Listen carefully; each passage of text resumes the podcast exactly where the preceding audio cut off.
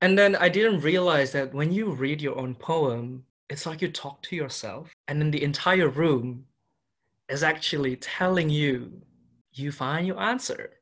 Our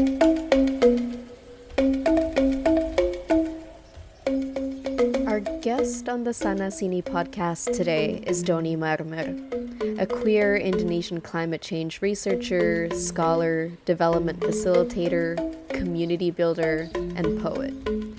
I remember feeling like I was in such a state after recording this conversation with Doni. And after I finished editing this podcast episode, I also just felt filled with gratitude. I thought to myself, yes, this is exactly the kind of conversation I want to be having on the show, and this is what we must make space for. In this chat, Doni and I delve deep into decolonization and development, climate action, queerness in Indonesia, and poetry as a process of self-healing, revealing, and as a way to hold space for others as well. I usually share my final thoughts at the end of the episodes, but this time this conversation ends with Doni reading a poem he had written during lockdown. It's a riveting performance. Doni has this way of creating space and holding space through his words and his voice. I found it very moving and powerful. A quick P S A on potential trigger warnings, this conversation discusses topics such as homophobia, depression, and also suicide. But my promise to you is that you will find warmth in this conversation as well. It shares a message of hope, upliftment, and passion. You're listening to the Sana Sini podcast, and I'm your friend, Diletta Lagoa.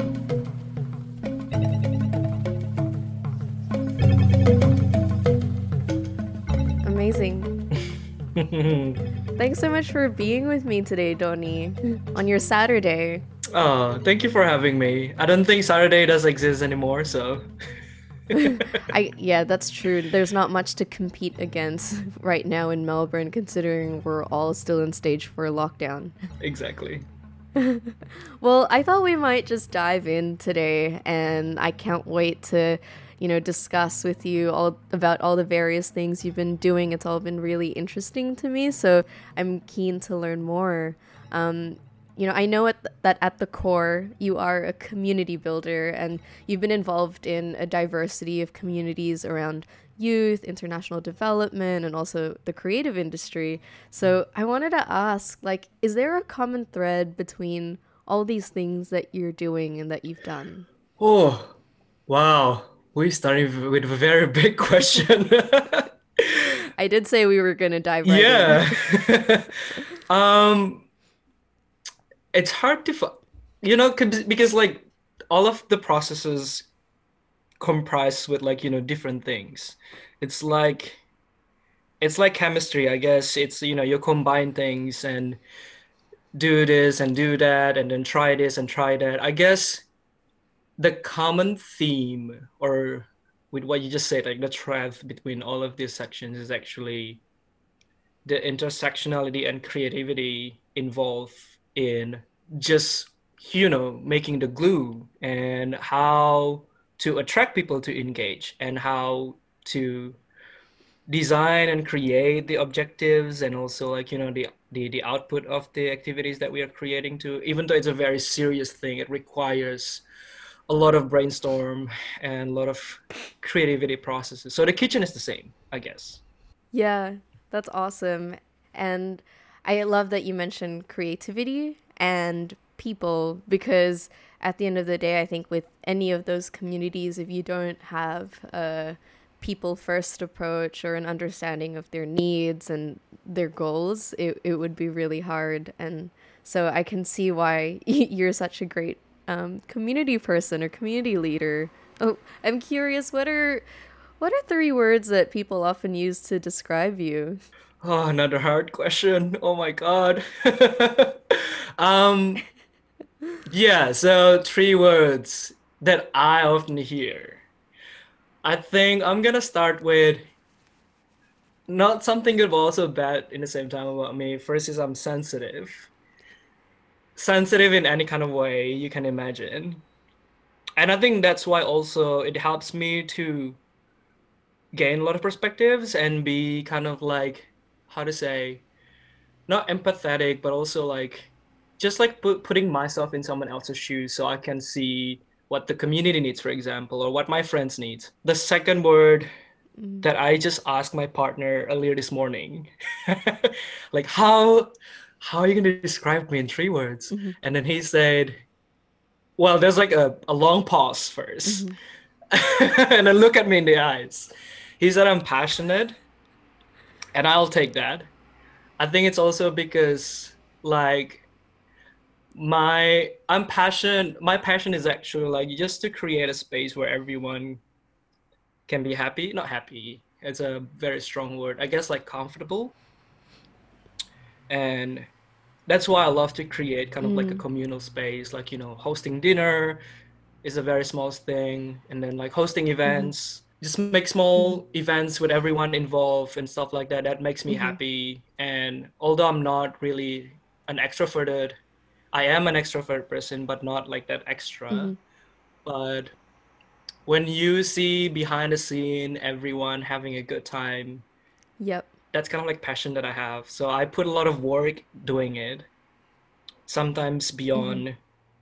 kind of like the job that I yeah. should do, but I feel like I just want to go extra. Yeah. The last one yeah. that I heard a lot from my friends is, you are so Cancerian. I think that's me. You'll have to elaborate on what that means. I'm not very familiar with the horoscopes and their characteristics. Of course. I mean, like, I'm surrounded by people who actually believes in the zodiac and the match about it and the science behind it, although it's pseudoscience per se.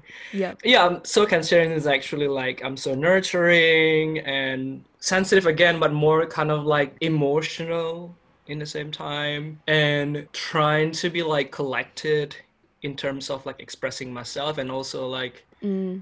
it's just like, I'm easily able to cover my true emotions, because I don't want people to actually absorb it, but mm. I love to absorb people's emotions. So mm. that's what usually happens. I see. And you're a giver and a convener and a facilitator. See, three words doesn't, three words is not enough. So I'm no. kind of like concluded into like, I'm so Cancerian. That's great. No, I'm glad to learn a bit more about what that means. And I think those are beautiful skill sets as well that not a lot of people find easy to to emulate, actually, to create space for others where they can feel heard, safe, and valued.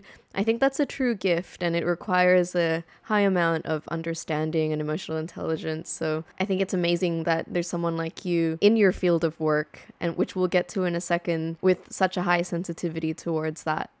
And, you know, a lot of people might be unsuspecting of any of this just by reading your C V, because you've got a pretty impressive list of accolades. You're currently an Australia Awards Scholar in Australia, a Masters of Environment student at University of Melbourne. How would you say that this empathy, sensitivity, connectedness with others, and creativity manifests in that area of your life? Oh... Yeah, I need time to process that question as well. But I guess... Feel free to take your time. Maybe if you can repeat the last question, the last bit of the question. Yeah. How would you say that, you know, your sensitive side, this, this side of you that wants to emotionally connect with others, um, and the creativity behind that, how does that show up in your day-to-day, in that space in your life that's a little bit more academic or professionally driven? Mm, okay. I guess, uh, I think I'm just going to start with this, like, like what I said, like I absorb emotions, but with that also, I use that perk to actually steal emotion and use that as my fuel to do something and or to create something. Like, I love to observe mm-hmm.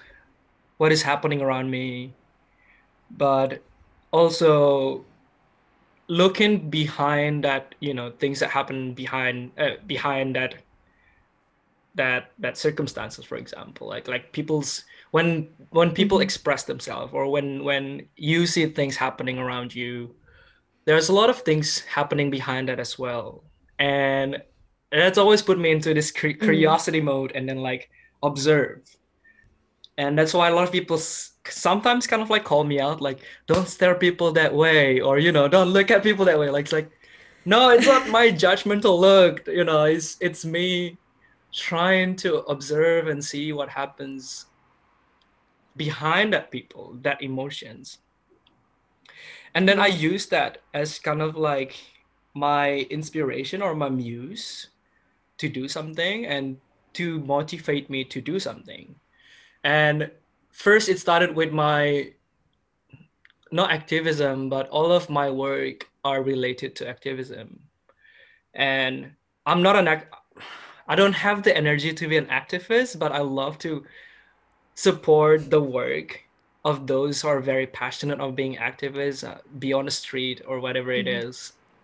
I'm kind of like more like a broker instead of like um, an applicator. Like, you know, I love to matchmaking stuff and then like give it to someone. This is what I already compiled and you can use this. I'm going to support you in doing your work. So it's also part of my academic journey at the moment as well. And I must be honest with you, being a student is so difficult.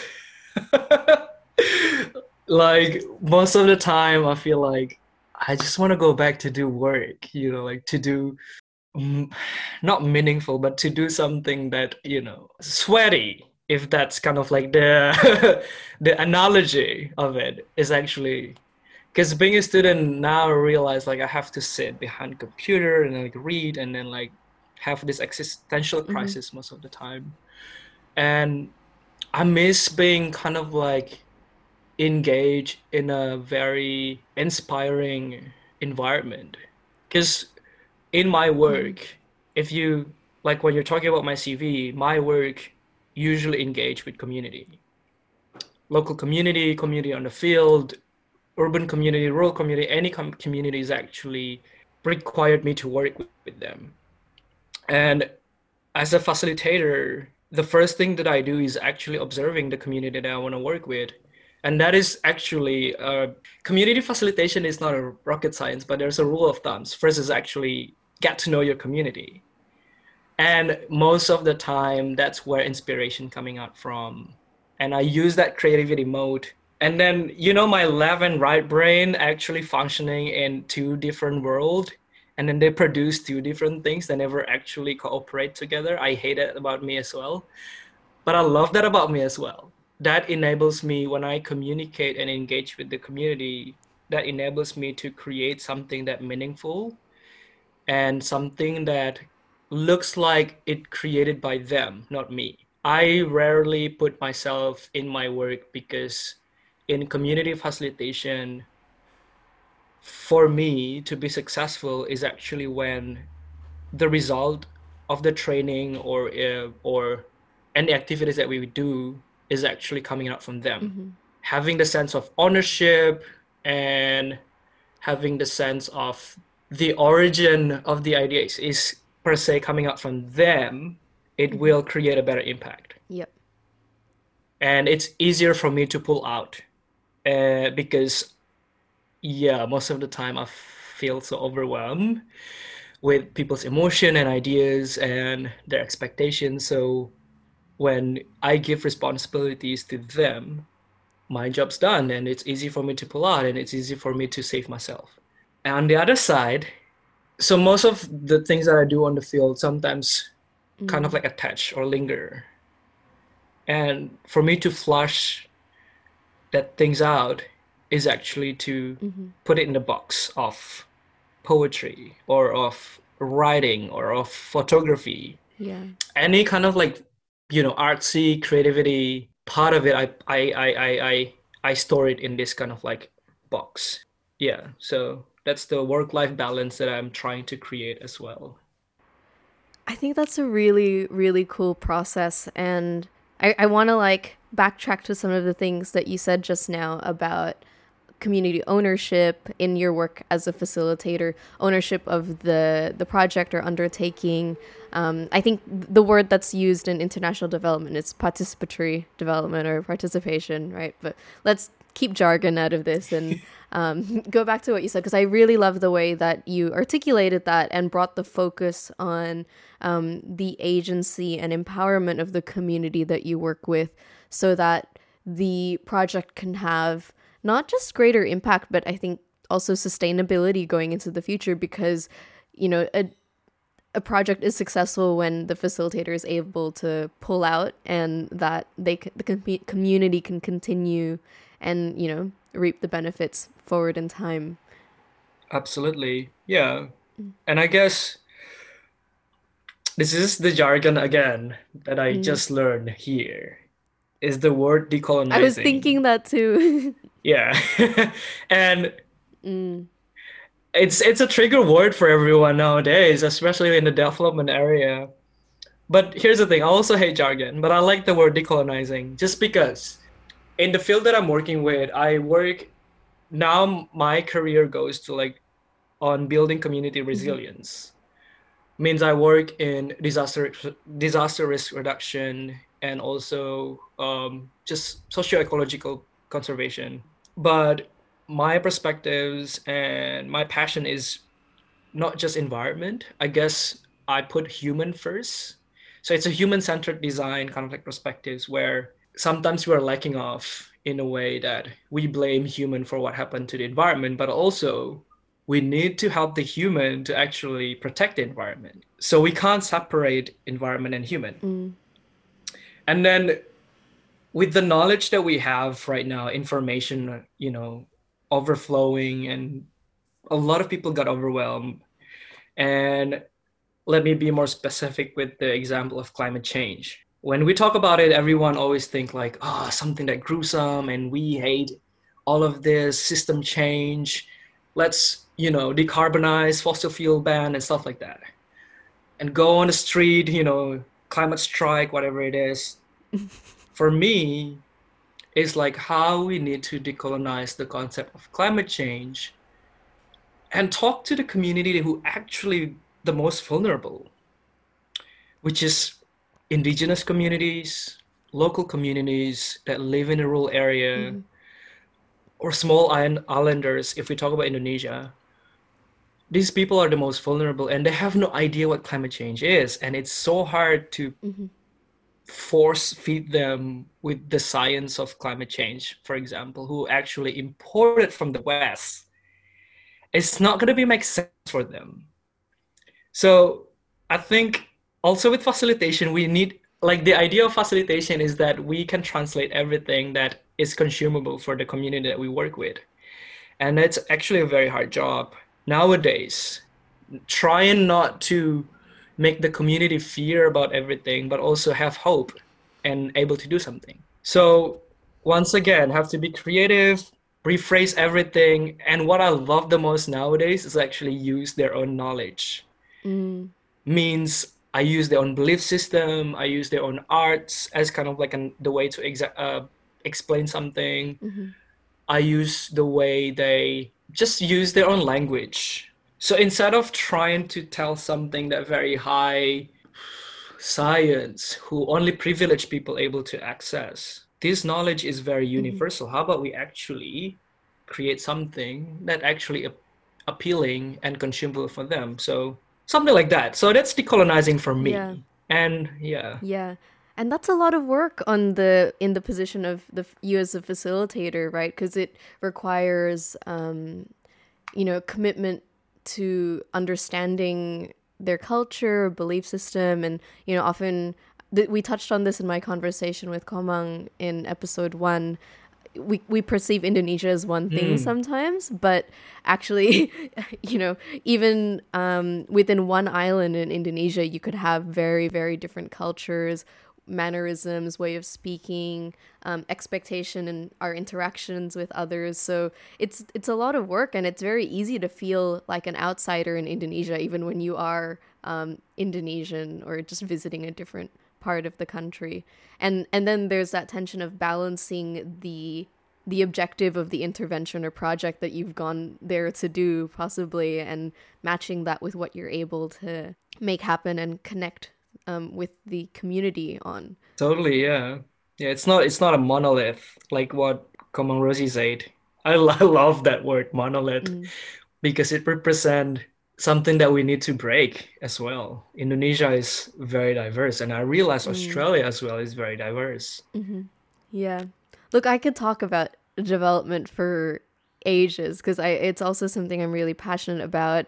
Even though I agree with you, studying development often feels like an ex- a repeat existential existential crisis again and again. I feel like every essay I've written has just made me feel that way. So I wanted to um, traverse into the topic of um, the creative output. I thought that was really interesting that you described that as um, a process of self-healing as well, of releasing this almost, I don't want to use the word burden, but y- you take on a lot in order to be able to connect with these communities. You embody their struggles, challenges, and issues so that you can deeply connect and understand and help them through. Um, and but that's got to go somewhere. And so, so for you, you mentioned mm. that's through poetry and photography. Um, can we talk about that a little bit and how you discovered that maybe? Of course, yeah. um, so... I believe that writing down one poem, not a day, but just writing down one poem makes your therapist feel happier. Their job it make, makes their job easier, I guess. Yeah, so like I said, I absorbed a lot of emotions from my work world or my daily world. And then compart- compartmentalizing it, I think it, It's kind of like a mechanism that I trained myself after went to Vipassana meditation. And I realized I found something like Eureka moment. I think I need to write a poem about all of this experience. And since then, it becomes kind of like an addiction. Um, although I didn't write a lot, but I write when everything is kind of like, you know, in a crisis. So it's kind of like my coping mechanism and then to think things through and put that in a form of poetry. And yeah, and then it's it's it's a it's a, it's a process that is very intimate. Usually, I take time alone by myself with the music that I love, or just with nothing, and I write. Mm. But also, I got inspiration from the picture that I take. So I love like street photography, and with something so candid, there's a lot of things that happen in there, and then you can just write down a lot of stuff just because of that. So it's coming from that. So inspirations coming from all of the places, and usually I make theme, and then like within a month I kind of like, if you see my Instagram, there's always like a, a subtitle of my of my poem and, and photography, and there's kind of like the theme on what I feel. And my poetry is something that is like what Rosie put on her debut, and why she invited me to read is actually it's resonates with her, her theme. My main theme of my poetry is mythology, something related that something related to, you know, all of this taboo, something that we cannot talk about as Indonesian, that is mental health. You know, as Indonesian, we are used to grow as like, ah, you having depression because you are weak. You know what I mean? So like, and then with poetry, it's kind of like a very like safe zone to be weak, to be vulnerable, to be sad, to be angry, to be happy, to be in love, to be horny, whatever you want to write about. And it's something that I found in Indonesian or any kind of like language that is free from judgmental. So, of course, I go there. I start to write. And then I didn't realize that when you read your own poem, it's like you talk to yourself, or it's like you talk to your therapist. And then the entire room is actually telling you, mm. you find your answer. So I started to take the courage to read my poem to public, and poetry reading or spoken word mm-hmm. becomes my new addiction. I'm happy that I'm addicted to this, not drugs, but but it's something that I always desire to do every single time when I feel down. Of course, it's hard during this pandemic, but then the art of spoken word that I just found was actually, it's like an echo chamber that I created on my own, reading my own writing, reading my own emotions, and then bounce back to me and hits the reality. So on the poetry that, that I write, it's always involved mythological, not creature, but something like related to mythology. Either it's Greek mythology or Indian mythology or Indonesian mythology. I always love to put that in, and you'll find out later on in the poetry that I will read. And inside of it, it's always a message that I want to tell the world. Something needs to be changed. So my poem is not only just about me, but my poem is about my frustration of like, mm. I need the world to change. I need the world to do something.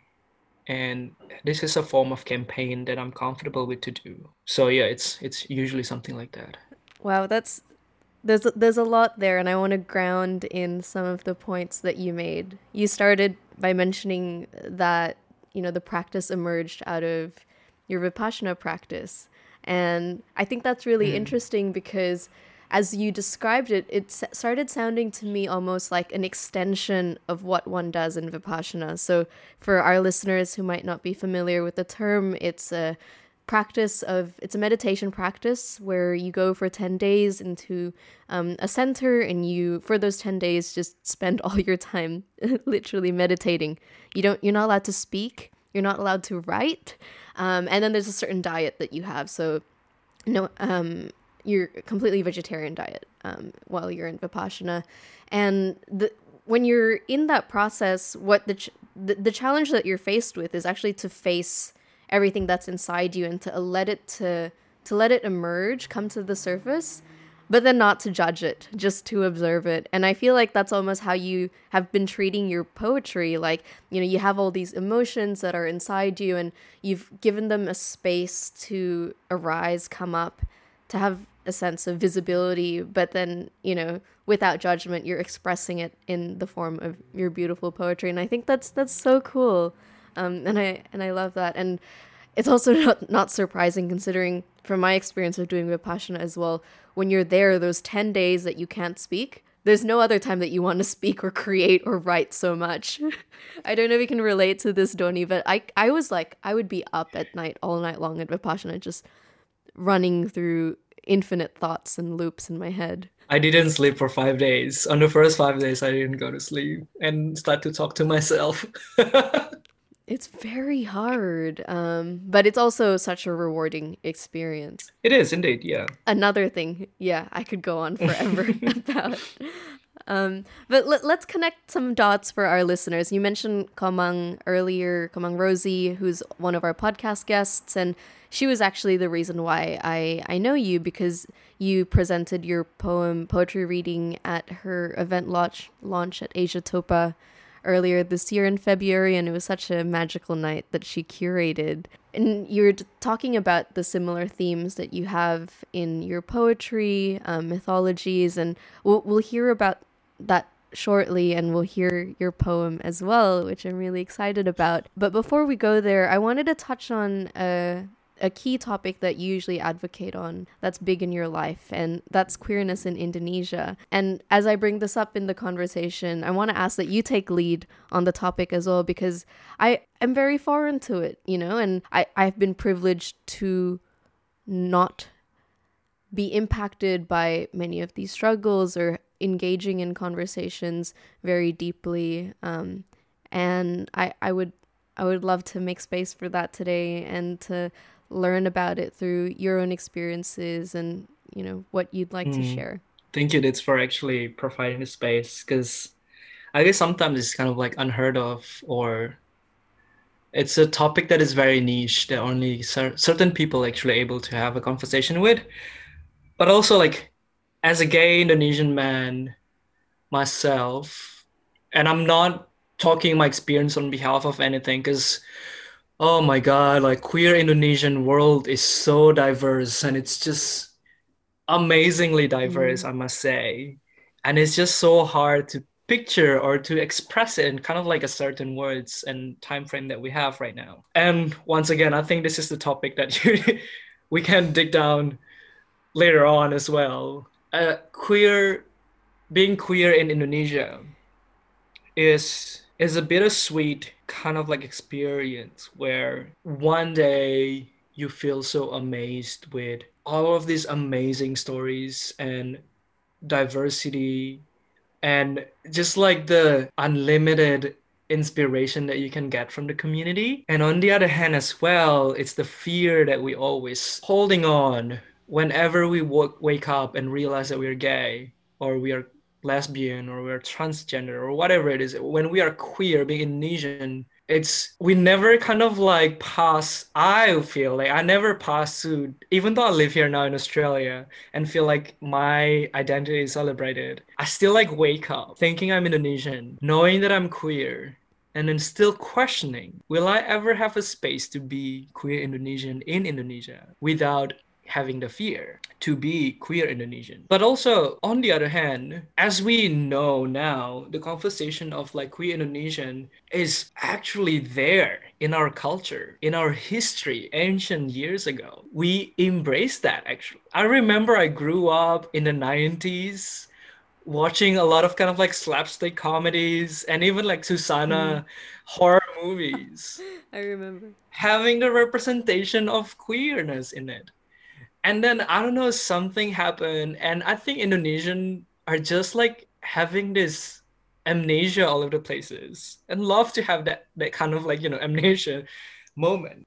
And it's just gone. The celebration is gone. And yes, I mean, like back then being queer, we are, they were being ridiculed.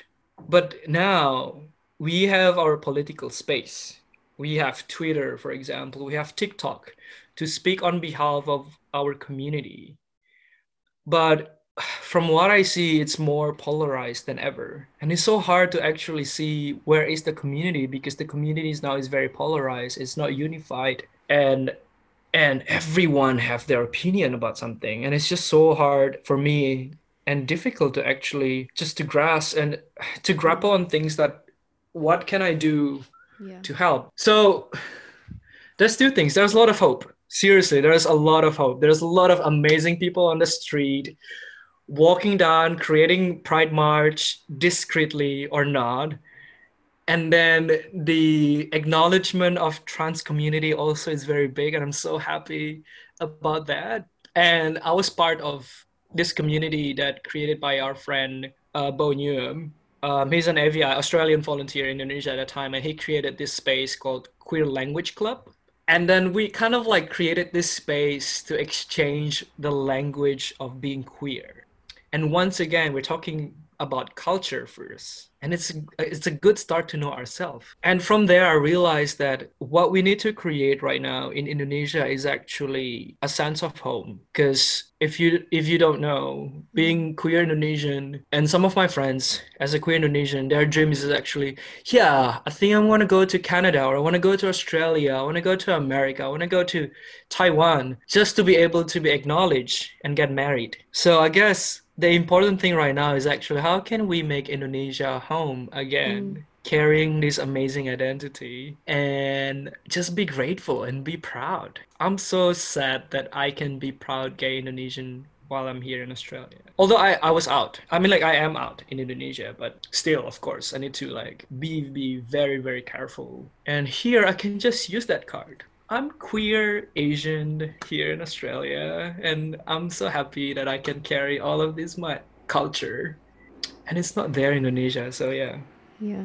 It's really interesting in Indonesia because it, we're not foreign to the concept of queerness, right? Like, in, in our group of friends, it's always very common to have friends who you just assume are queer and you don't ask anything about it. But yeah, there's no open conversation about it either, and people tiptoe around it, and it it can be really uncomfortable. So I'm really glad to hear that you feel the sense of hope, and I hope, you know, through our platform and our collective networks, we can keep spreading that as well, because I do agree with you. There is this tension that's currently existing in Indonesia. You know, there's an increase of progressive thought and young leaders who are innovating and leading creatively. But then there's also, similar to what's happening in the States, the opposite, which is that growing anxiety and protectivism. And it's actually, if we look at the history, the so rooted in the Arabization of Indonesia, because Indonesia as a culture,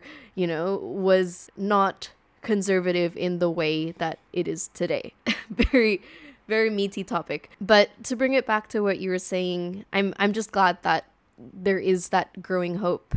And I think we just you know, keep doing the work of amplifying those voices, making space for those voices. And as far as policy goes, I mean, it's going to be our generation designing that policy moving forward in time. So, wow, I totally, totally agreed with that. Yes, I guess just we need space, like what you said, we need mm. the space to be ourselves.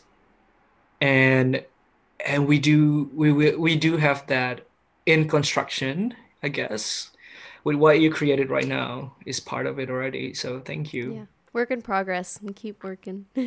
And I mean, looking at Australia, for example, we talk about it as if it's this very rosy and progressive place. But I mean, the marriage equality bill was only passed, was that two years ago? One year ago? I think two thousand eighteen. Yeah. Yeah, so change is happening, albeit slow. Yeah. Well, yeah, I mean, like, just to conclude my point as well, in a way that mm. I'm here temporarily. I'm in Australia just temporarily. And with the privilege that I have right now to be able to study here and experience kind of like that sense of freedom, I definitely going to go back to Indonesia and kind of like bring this inspiration to help me to create a progress. I think I want to help my community, and I want to help, you know, to build something that is very progressive in Indonesia in the future yeah. as well. That's awesome. Yeah, we can always take the things in the world that are positive and cultivate that and grow that through other people back home. Thank you for doing that as well. Well, I feel like we've touched on so many topics, and thank you for being so open and generous, and everything you've said has just been really thought-provoking, and I, I deeply relate to just your your perspective, and I'm so glad to be sharing this conversation with you today. Pleasure is mine. One thing we haven't touched on today uh, that I thought we'd just quickly go over is uh, the Unspoken Poetry Slam community that you've built in Ubud. And, you know, building community is such a rewarding but tricky thing, and people often undervalue the hard work that goes into facilitation and making safe space for others, as we previously discussed. What were the key drivers for you in developing the Unspoken Poetry Slam? Mm. There are three things that kind of like motivate me to create it, co-founded this. So it's me and two other friends who created this, Virginia and Dita. So first, yeah, the, the first reason is that we want to create a space that's able to represent the narratives and the story and the voices of Indonesian, where most of the space to do, like, you know, spoken word poetry, and mostly in Ubud at the time, was dominated by foreigners. And we feel like, you know, you know what, we had enough. We need to create a space that is able to represent our own our own narratives, our own story, our own legacy. Second is because we've known the power of poetry so strong in speaking of something that is just unspoken. You know, something when you talk about your anxiety, when you talk about your intent to kill yourself, it's hard to say to the others, and it's hard for people to understand that. Write it in a poetry kind of format and then read it. People will be able to actually sit down with you and able to feel what you feel. We want that. That's why we name our platform as Unspoken Poetry Slam or Unspoken Poetry. Reason number two is that we need to create a space to speak the unspoken thoughts that we have. And through poetry, it's just so easy to do. No, it's just so easy to do it, but just to express ourselves, to speak something that is actually taboo or is hard to talk about. We want to have that space. That's why we name our platform as Unspoken. It's because we want to carry out the theme that is so hard to talk about and let people speak these emotions through poetry. Every two months, we have this event and we have the theme. We have about sexuality, we have about uh, mental health, we have about, uh, we we also talk about depression. And a lot of people that participate in our event and, you know, read their poem in resonates resonating the theme, they talk about something that's very hard for them. But somehow the audience able to sit down with these people and able to expre- ex- experience the emotions that they shared. And I know the feeling because I I love to do that as well. You know, like, you know, expressing myself in a form of poetry and performance is like You're being honest with yourself, but everyone else as well is there with you. And then one one time or two times after your performance, someone will come to you. If they feel touched, they will come to you like, thank you very much for reading this. You're so brave. And that helps. That that builds the community as well. And yeah, number three, the reason is just we want to have a community. So that's why we move to different places. Um, in Bali, it's not just in Denpasar or Ubud. We move to different places to discover all of these unspoken voices. And so far, the experience that we had, it was just amazing. Bali is overwhelmed with amazing talents. And I'm sure across Indonesia, there's a lot of amazing poets who have thousands of pages of poetry that never been kind of like, you know, read, and we want to discover that.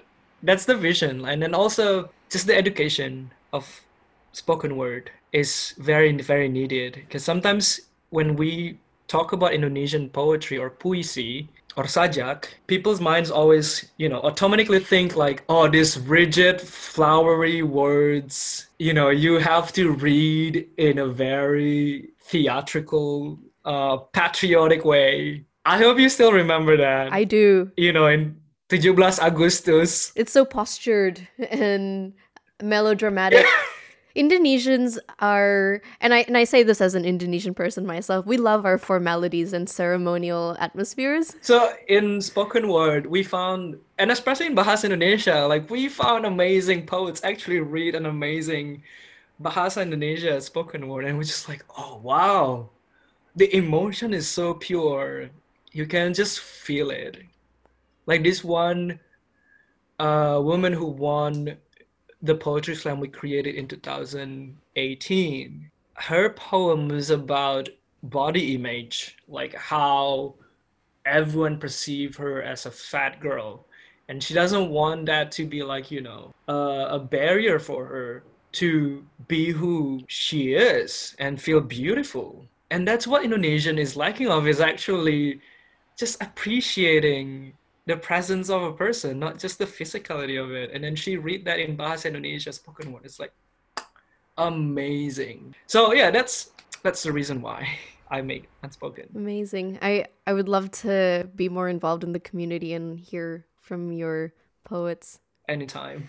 Let me take a second to to form my thoughts, because I was just very I was very immersed in what you were saying. This is this conversation has been very awakening. Like, it's just got this feeling that I I really value, and I think it's quite rare to be able to have conversations like this. So just a quick acknowledgement of that. And yeah, I mean, like, you creating this space, for example, and you hear these amazing stories, and you have volunteers working with you who actually feel inspired.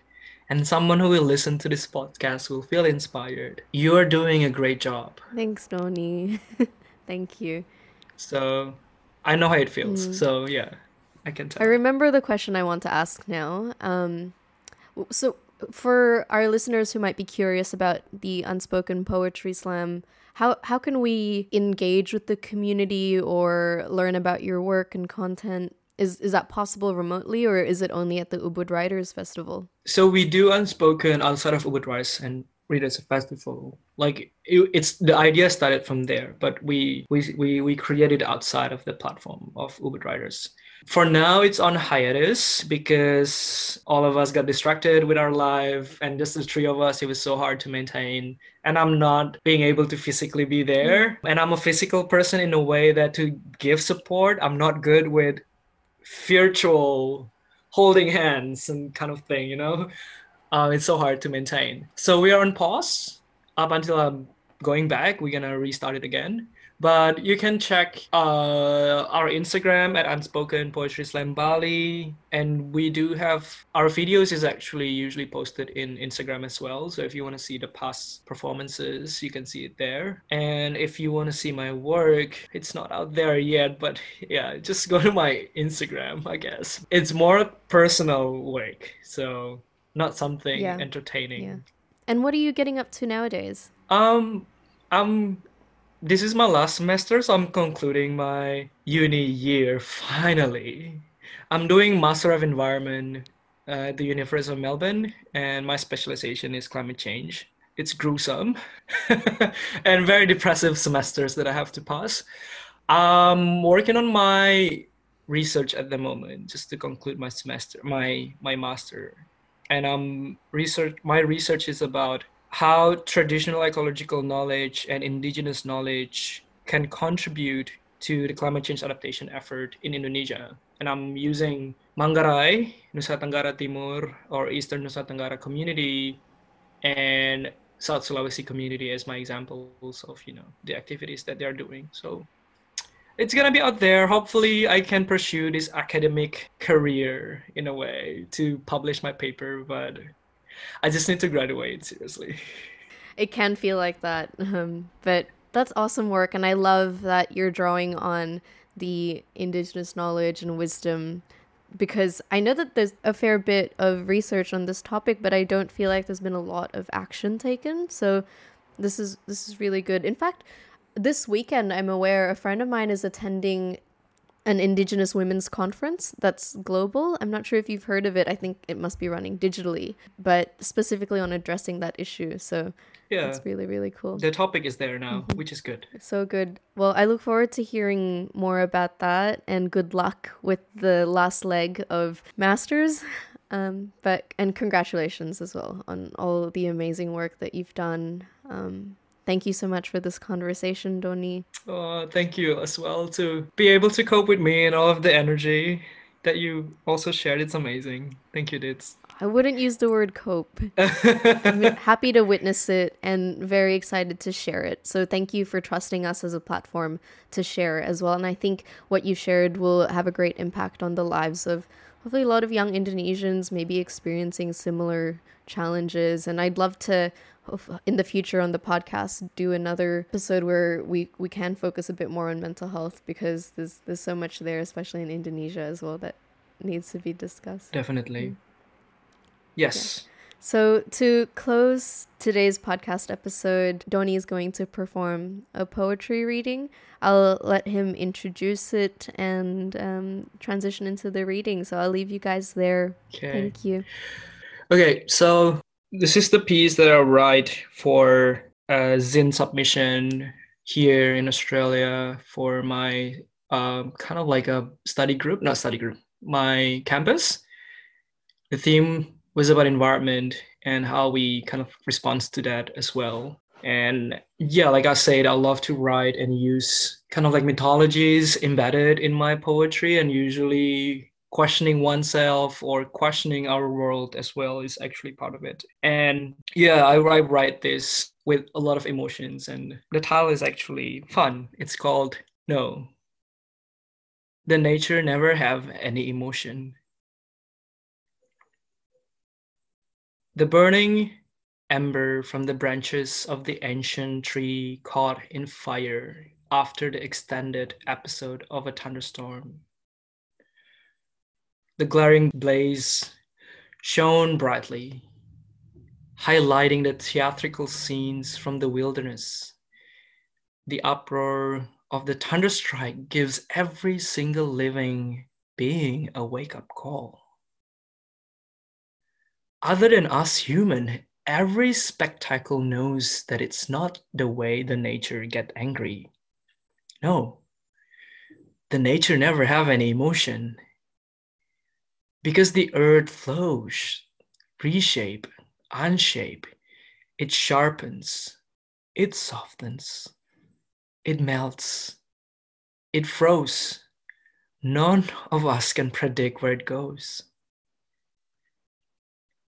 It floats like a cloud of dust, the colony of spores, or the school of monarch butterflies.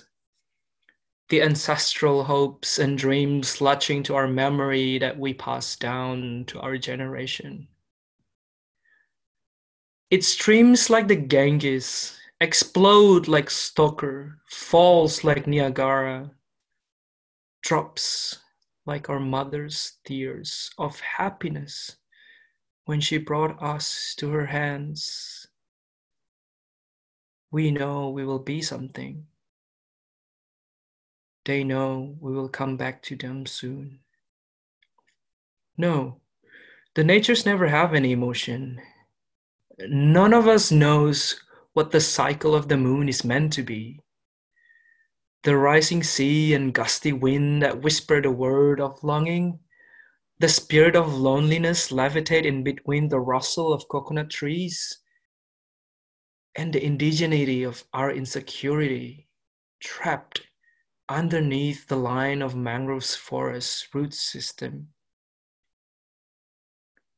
None of us is brave enough to dive deep into the ocean, being in the dark and left into the unknown, trapped in time and unable to move forward.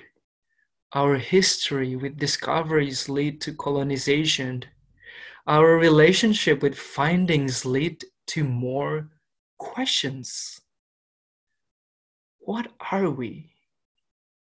Who are we?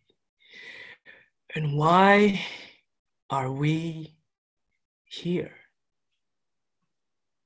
No, the natures never have any emotions. It rotates, and part of a more prominent constellation, but the smallest universe we've known so far. The universe we stepped on, we conquered, and now we know two things to move forward. We preserve it, or is it too late?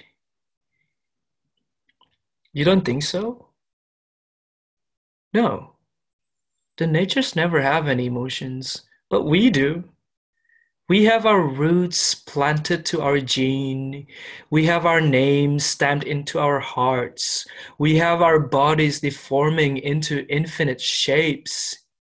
We have no gender. We have no preferences. And seriously, we do not have it all. No, the natures never have any emotions, but we do. Or we thought we could have it, but we don't. We don't have anything. The time is not ours.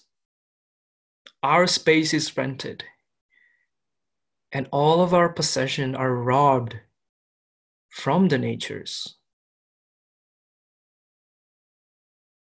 Because you know what?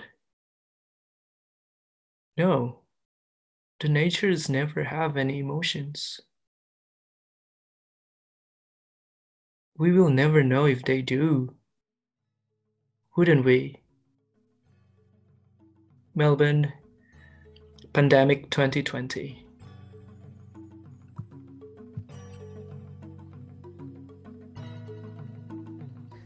The Sana Sini podcast is recorded in Narm, in the languages of the Boon Wurrung and Woi Wurrung Wurundjeri peoples of the Kulin Nation.